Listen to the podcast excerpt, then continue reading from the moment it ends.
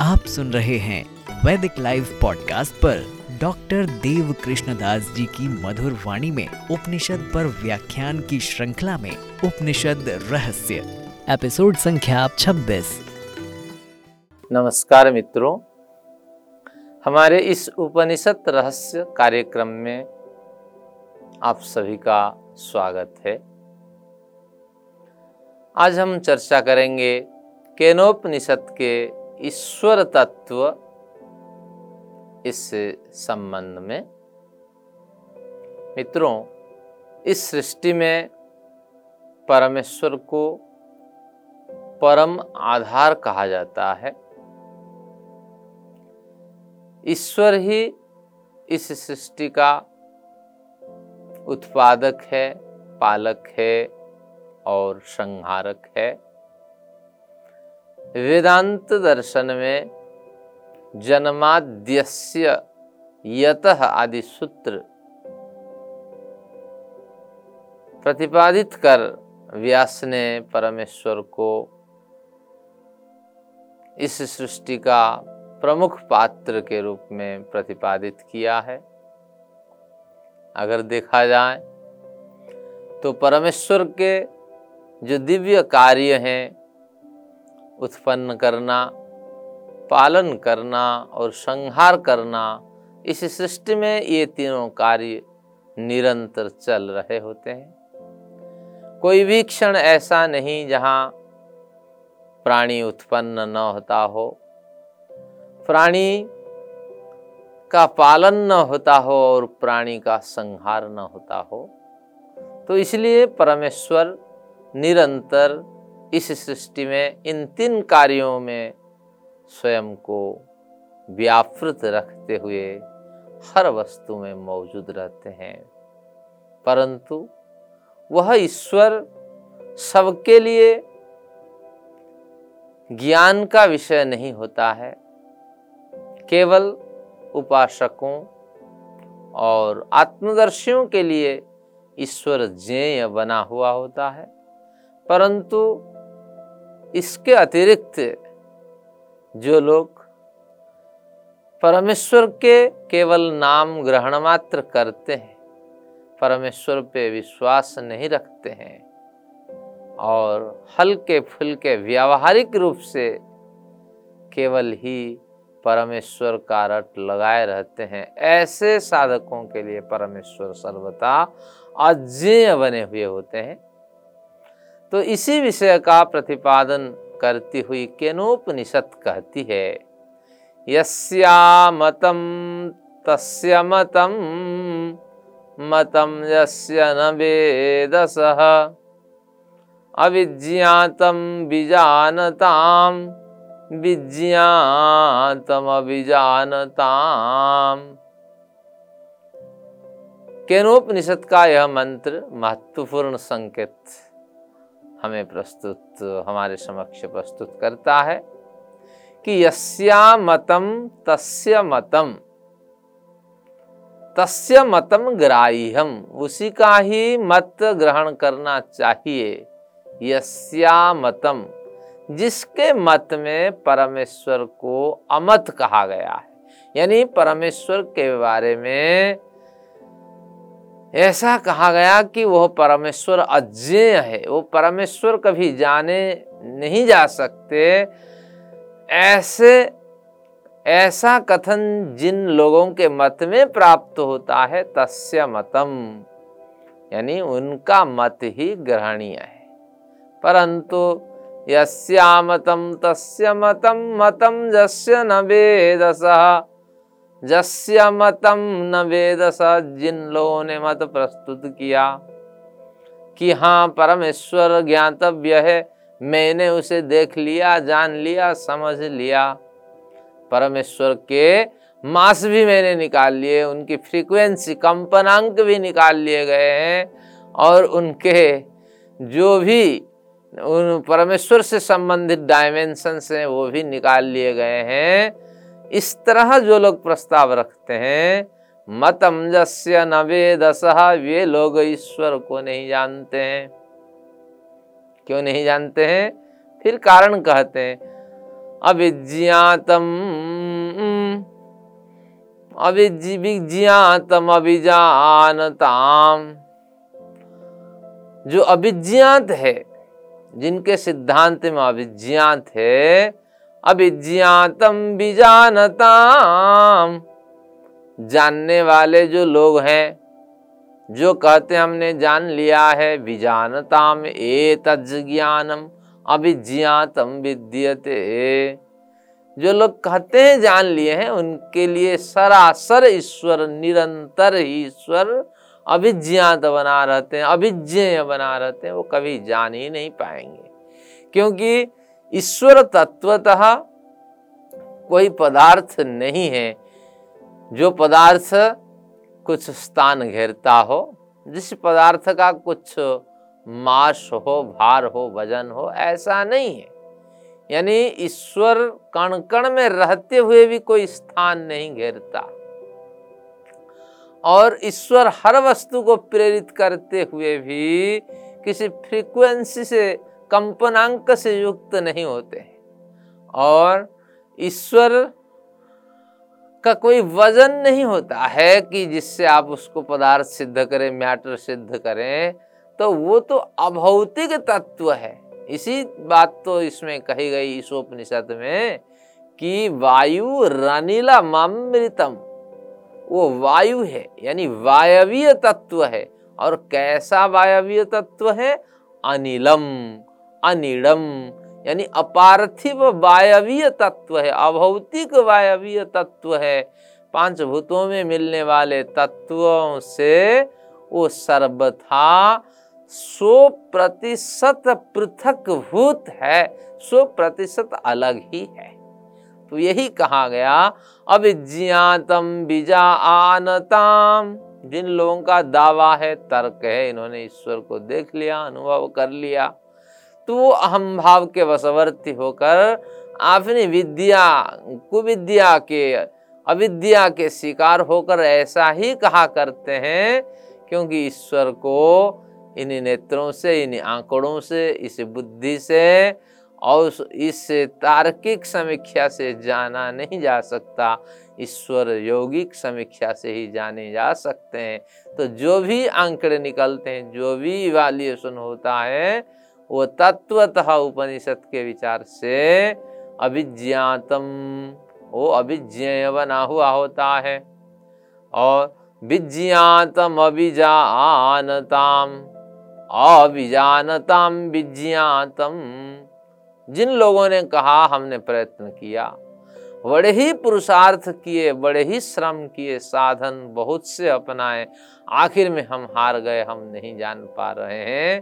तो उन लोगों के लिए परमेश्वर जय बना हुआ होता है, क्योंकि ये लोग अपने दंभ अहंकार, अभिमान आदि से प्रेरित होकर के अनेक श्रम किए, पुरुषार्थ किए प्रयत्न करते रहे किसी तत्व को जान ले, समझ लें। लेकिन सरासर ये गलत सिद्ध हुआ। ये अभिज्ञेय बने हुए होते हैं। मित्रों, उपनिषद कहती है कि जो लोग यह दावा करते हैं कि हमने ईश्वर को प्रयत्न पूर्वक नहीं जान पाया तत्वतः वही लोग उसे जाने हुए होते हैं। जानने वालों में उन लोगों की गिनती होती है, क्योंकि वे लोग सत्य ही कह रहे होते हैं, लाखों पुरुषार्थ के बावजूद, लाखों प्रयत्न के बावजूद, प्रयासों के बावजूद, वे हार मान चुके हैं। वे उसको जान नहीं पा रहे हैं, उसको समझ ही नहीं पा रहे हैं। तो ऐसे लोगों के लिए, जिनके दर्प, दंभ अहंकार, क्रोध पारुष्य आदि समस्त आसुर वृत्तियाँ नष्ट हो चुकी हैं। ये लोग विनम्रता को प्राप्त कर चुके हैं। वे ही कह सकते हैं कि हम ईश्वर को नहीं जान पा रहे हैं। और ऐसी स्थिति जब किसी व्यक्ति को प्राप्त हो जाए, किसी साधक को प्राप्त हो जाए तो निश्चित रूप से उसके लिए ईश्वर ज्ञेय बने हुए होते हैं, उपलब्धि के विषय बन, बने हुए होते हैं और उसका, उसकी पात्रता स्वतः सिद्ध हो जाती है तो ऐसे हमें समझना चाहिए। तत्वतः शास्त्र उपनिषदों के विचारों से ईश्वर का एक बढ़िया, ईश्वर की एक बढ़िया परिभाषा है, उसका एक बढ़िया लक्षण है, नेति नेति, न इति न इति इससे ईश्वर को हम समझते हैं कि आप जितना जानने का प्रयत्न करते हैं, पुरुषार्थ करते जाइए करते जाइए। न इति न इति यह प्रतीति आपको होनी चाहिए, यह अनुभव आपको होते रहना चाहिए कि जिसे आप जानते हैं उससे भी वह सौ गुने आगे हैं। और उस सौ गुना वो जो सौ गुना का मार्ग है, उसको आप अतिक्रम कर जाइए। उससे भी सौ गुना आगे आपको आपकी मंजिल दिखाई पड़ेगी। तो न इति न इति ईश्वर का, ईश्वर तक कभी हमारी पहुँच हो नहीं सकती। और जितनी भी ईश्वर प्राप्ति के लिए हम यात्राएँ करें, ये अधकचर यात्रा ही होंगे, या आधी अधूरी यात्रा ही होंगी। तो इस तरह हमें समझ के चलने से हमारा जो गर्भ है, अहंकार है दर्प वृत्तियाँ हैं, वे नष्ट हो जाएँगी और धीरे धीरे विनम्रता प्राप्त हो जाने पर विद्या का आधान होगा और पर्याप्त पुरुषार्थ करते हुए हम निश्चित रूप से उसको अनुभव कर पाएँगे।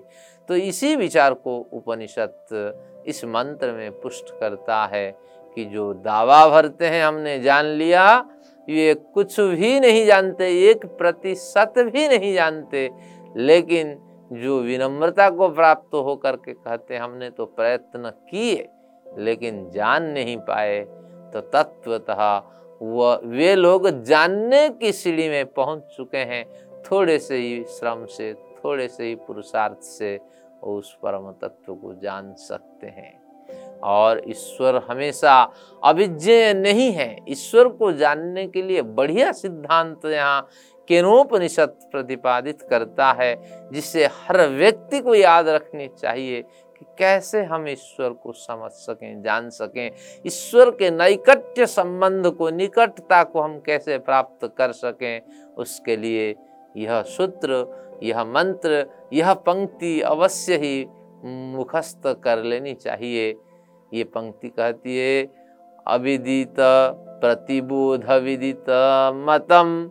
ममृतत्व ही विंदते आत्मना विंदते वीरियम विद्यया विंदते मृतम। प्रतिबोध विदितम मतम। बोध हम उसे कहते हैं, जिसे हम ज्ञानेन्द्रियों से जानते हैं। जैसे घटपट आदि जो भी पदार्थ आँखों से देखते हैं अच्छा बुरा जो भी सुनते हैं सुगंधि दुर्गंधि जो भी सुनते हैं और जैसा भी रस हम आस्वादन करते हैं, ठंडी गर्मी जो भी हवा हम महसूस करते हैं, ये सब ज्ञानेन्द्रियों का विषय है। पाँच ज्ञानेन्द्रियों से और एक इंद्रियों के साधन मन से जो भी हम अनुभूत करते हैं, उन सब अनुभव को हम बोध कहते हैं। लेकिन यहाँ शास्त्र कहता है, प्रतिबोध विदितम मतम। यानी प्रतिबोध से, यानी ज्ञानेन्द्रियों के अतिरिक्त अंत इंद्रियों से, यानी मन की सहायता से, बुद्धि, चित्त, अहंकार आदियों से जो हमें अनुभव होता है, जो अनुभूति हम प्राप्त करते हैं, उसको प्रतिबोध कहते हैं। वार वार यम नियमादि, आसन प्राणायाम, प्रत्याहार, धारणा, ध्यानादि संस्कारों से जो दिव्य अनुभव हमें मिला हुआ होता है, जो रितंभरा प्रज्ञा की हमें प्राप्ति होती है, उसके भी संस्कार का जब अपनोदन हो चुका होता है तो उस दिव्य मेधा के बल पर जो अनुभव करते हैं, वो प्रतिबोध है। यानी सामान्य समस्या आपका कुछ नहीं होना है विकास। विशिष्ट समस्या आप जब युक्त होते हैं, जब परवैराग्य से युक्त हो जाते हैं तब फिर अष्टांग योग का अनुष्ठान करते हुए जो दिव्य मेधा को प्राप्त कर, करते हैं तो उसी स्थिति में पहुँचने के पश्चात जो बोध होता है वह प्रतिबोध है। यानी ईश्वर दिव्य मेधा का विषय है अंतकरण की समझ का विषय है तो प्रतिबोध विदितम मतम उससे जो अनुभव होता है अमृतत्व ही विंदते। यानी वो इसी बोध में ही अमृतत्व अमृतत्व की प्राप्ति साधकों को होती है। हल्के फुल्के बोध से हल्की फुल्की अनुभूति से, अनुभवों से कुछ नहीं होने वाला है। केवल निरर्थक समय ही जाएगा और ईश्वर अनुभव इसलिए ज़रूरी है क्योंकि जैसे आग के निकट से, निकट में बैठने से, आग की तापिश से हम ठंडी को भगाते हैं। जैसे शीत वस्तुओं के, शीतल वस्तुओं के सेवन से बाहरी गर्मी से पीड़ित इस शरीर को हम लाभ पहुंचाते हैं तो उसी तरह हमें ईश्वर के नैकट्य संबंध मिल जाने से हमारे अंदर जो मलिनताएँ हैं, जो विकार हैं, जो कुवृत्तियाँ हैं, जो गलत वासनाएँ हैं, गलत अनुभव हैं, ये धीरे धीरे समाप्त हो जाते हैं। हम तो ईश्वर जैसे बन नहीं सकते, लेकिन नैकट्य संबंध से, निकटता से हम अपने में बहुत बड़ा परिवर्तन कर सकते हैं। तो इसलिए तो बार बार हर शास्त्र आर्ष साहित्य का हर ग्रंथ हमें कहता है कि ईश्वर के सानिध्य के लिए प्रयत्न करो। लेकिन यहाँ प्रश्न ये उठाता है कि जब अहंकार से आप नम्रीभूत हो जाते हैं, अहंकार आपसे दूर हट जाता है आपका अहम भाव घमंड आदि चुर चुर हो जाता है। उस समय आप अनुभव करते हैं कि मेरे समस्त पुरुषार्थ यहाँ काम नहीं कर रहा है। तो उस समय का वह अनुभव ही वास्तविक अनुभव होता है और वहीं से जब यात्रा शुरू होती है तो प्रतिबोध विधि तक आपको यात्रा होनी चाहिए। यानी इंद्रिय बोध से आगे बढ़कर दिव्य मेधा के बोध से जब आप युक्त होते हैं तो उस मेधा से युक्त होकर सांसारिक व्यवहार करते हुए जब आप शरीर त्यागते हैं तो अमृतत्व ही विंदते। आपको अमृतत्व की, अमरत्व की, उस मुक्ति लोक की प्राप्ति होती है, उस परमेश्वर का सानिध्य प्राप्त होता है। या ऐसा एक अच्छा अवसर मिलता है, इससे भी बेहतर स्थिति को आप प्राप्त कर सकते हैं। जिस स्थिति से आपकी यात्राएँ शुरू हुई थी, आध्यात्मिक यात्राएँ, उस स्थिति से बेहतर स्थिति की आपको प्राप्ति होती है। फिर आगे कहते हैं, आत्मना बिंदते वीरियम विद्यया विंदते मृतम उस स्थिति में प्रतिबोध विदित की स्थिति में आपको आत्म साक्षात्कार हो पाता है। यानी जीवात्मा का साक्षात्कार आप कर पाते हैं। जो अंगुष्ट मात्र पुरुष सूर्य ज्योतिरिवाधुम कह निर्धूम एक आयतन में ज्योतिषमान उस जीवात्मा मौजूद रहता है और एक अंगूठे के बराबर है, यानी तीन इंच के बराबर कोई जगह है मस्तिष्क में, जिसे उपनिषद कहती है पूरी तति सेते। जिसमें जीवात्मा पूरी तत्व पूरी तत्व नामक एक नाड़ी है, जिस नाड़ी में जीवात्मा निवास करती है। जीवात्मा का निवास जिस नाड़ी में है तो उसी नाड़ी के संपूर्ण जो तंत्र है, वह संपूर्ण तंत्र प्रभावी रहता है और उस जीवात्मा के चारों ओर अंतकरण रूपी वलय मौजूद रहता है, जिसमें मन, बुद्धि, चित्त, अहंकार का एक घटक मौजूद होता है और वही जन्म जन्मांतरों तक यात्रा के कारण बनते हैं। तो यहाँ कह रहा है कि इसी आत्म तत्व का जब साक्षात्कार हो जाता है, जीवात्मा का जब साक्षात्कार हो जाता है तो शास्त्र कहता है कि आत्मना विंदते वीरियम। जीवात्मा का साक्षात्कार होते ही वीर्य की प्राप्ति होती है। विशेषण ईरयति ईर प्रेरणायाम तो निश्चित रूप से विशेष प्रेरणा आपको मिलती है, विशेष उत्साह मिलता है, विशेष बल मिलता है।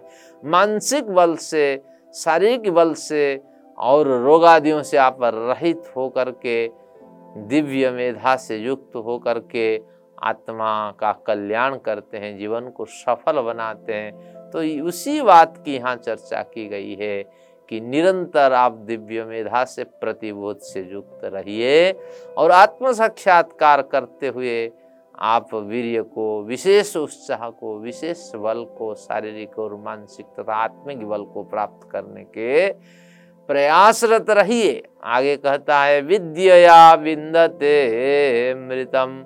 जब आप विद्या की उपासना करते हैं, विद्या की, अध्यात्म विद्या की उपासना करते हैं, आर्ष साहित्य का स्वाध्याय करते हैं, उसका मनन भी करते हैं, चिंतन भी करते हैं और निधिध्यासन यानी मनन चिंतन के अनुरूप आचरण भी जब करते हैं, तब निश्चित रूप से आपको अमृतत्व की प्राप्ति होती है, मुक्ति लोक की प्राप्ति होती है।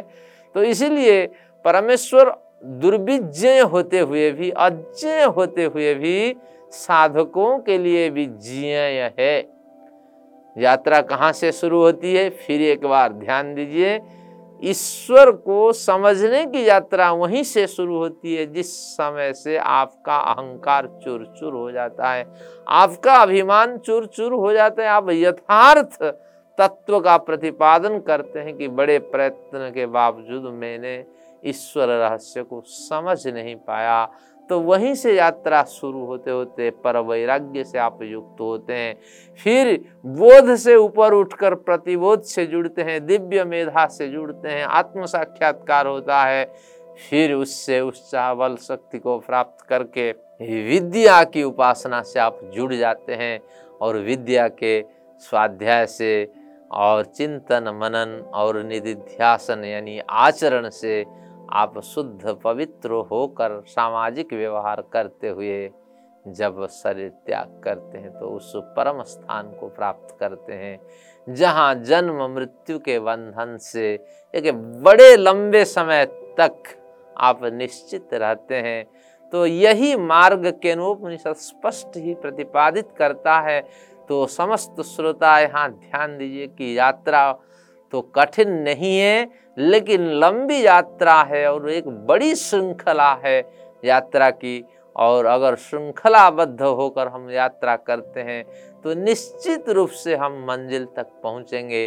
अन्यथा राजमार्ग पे चलते हुए भटकाव अनेक हैं और लंबी दूरी तय करके अगर हाथ में कुछ न लगे तो बड़ी ही निराशा है। तो यहाँ शास्त्रकार हमारे पूर्वाचार्य हैं और ऋषियों का प्रमुख उद्देश्य है सत्यता का प्रतिपादन करना है। असत्यता का प्रतिपादन करना ऋषियों का उद्देश्य नहीं है। ऋषिस्तु आप्तवाक्यम ऋषि ही। ऋषि हमेशा आप्त, यथार्थ कथन करते हैं। प्राप्ति जैसी प्राप्ति हुई है, ऐसा ही कथन करते हैं। तो इसलिए ऋषियों के एक भी शब्द निरर्थक नहीं होता है। आप जानते हैं वेदादि शास्त्र ऋषियों के द्वारा प्रदत्त है। कहीं भी वेदादि शास्त्रों में एक भी मंत्र नहीं मिलेगा, जिसमें जादू टोना की बात हो उठ पटांग सी बात हो, आसमान में उड़ जाने की बात हो, पंख लगा हुआ कोई परी उड़ जा रहा है चंद्र मंडल से सूर्य मंडल से, और निहारिका मंडल होके गुजर रही है। यह मछलियों के पंख होते हैं, चार हाथ होते हैं, पैर होते हैं, ऐसी उठपटांग बातें कभी वेद में मिलती ही नहीं है, क्योंकि याप्तस्तु यथार्थ वक्ता, जो जैसा अनुभव करते हैं ऋषि, बिल्कुल ऐसा ही यथा तथ्यतः प्रतिपादन करते हैं, इसलिए हम हमें गौरव है कि हम ऐसे ऋषियों की संतान है तो ऐसे ऋषियों द्वारा प्रदत्त जो मार्ग है, ईश्वर प्राप्ति के मार्ग है, उस मार्ग पे हमें निरंतर चलते रहना चाहिए। तो हमारी यात्रा कहाँ से शुरू होती है? केनोपनिषद के माध्यम से, जब हम विनम्रता को प्राप्त करते हैं, अहंकार को चुर कर देते हैं, और सत्य को यथा तथ्यतः प्रतिपादन करते हैं और कभी भी उसमें नमक, मिर्च लगा करके विषय को व्यवस्थित ढंग से लोगों को आकृष्ट करने वाले जो मिथ्या है और मिथ्या को सत्य के जामा पहन करके कभी प्रेजेंट जब नहीं करते हैं तो ऐसी स्थिति में यथार्थ कथन की स्थिति से हमारी यात्रा शुरू होती है और अंत में हमारी यात्रा कहाँ समाप्त होती है? जब परमेश्वर के सान्निध्य को हम प्राप्त मित्रों, साधकों को समझ लेना चाहिए कि वही ईश्वर जो मुझमें भी मौजूद है, वह प्रत्येक प्राणी में मौजूद है। और शास्त्र यह भी कहता है कि प्रत्येक प्राणी में उसका आकार जिस तरह है, उसकी उपस्थिति जिस तरह है, मुझमें भी उसकी उपस्थिति उसी तरह है। एक चींटी में ईश्वरीय सत्ता जितनी बसती है और एक हाथी में ईश्वरीय सत्ता उतनी बसती है तो इससे आप अनुमान लगाएँ कि उस परमेश्वर के परम आधार में हम सब जीवित हैं, ज़िंदा रह रहे हैं। हम सबका विकास उसी में होता है, हम सबका विलय उसी में होता है, हम सबका, हम सबकी अवस्थिति उसी में होती है। तो इसी विषय को स्पष्ट करते हैं कि भूतेषु भूतेषु विचिंत्य धीरा, यानी धीर पुरुष प्रत्येक भूत में, यानी प्रत्येक प्राणी में, प्रत्येक पदार्थ में ईश्वर की विद्यमान का चिंतन करें, मनन करें, कैसे प्रत्येक प्राणी में परमेश्वर बसता है। तो इसीलिए शास्त्रकार कहता है कि हमेशा इन केनोपनिषद के मंत्रों का आप अध्ययन करें, मनन करें, इनके मार्ग से चलते हुए आप अनुभव करें कि प्रत्येक भूतों में ईश्वर विराजता है और प्रत्येक प्राणी में समान अनुपात से ईश्वर का आवास है तो किसी भी प्राणी को कष्ट हमें नहीं देना है, किसी भी प्राणी को पीड़ा नहीं देनी है, सबके साथ मित्रवत व्यवहार करना है। इसीलिए तो गीता में कहा गया, सुनी चैव के च पंडिता समदर्शन। जो समदर्शी पंडित होते हैं, वो कुत्तों में भी ईश्वर का अनुभव करते हैं सोपा के कुत्तों को पका करके खा जाने वालों, वाले चांडाल जो होते हैं, उनमें भी समान रूप से ईश्वर का अनुभव करते हैं और किसी को अपवित्र नहीं मानते हैं, क्योंकि सब में, विद्वानों में भी वही ईश्वर बसता है, उसमें भी बसता है, उसमें भी बसता है, केवल समझ में भिन्नता है, केवल कर्माशय में भिन्नता है, लेकिन ईश्वरीय विद्यमानता में कहीं कोई न्यूनता नहीं है और हमारा प्रयत्न हमेशा रहना चाहिए।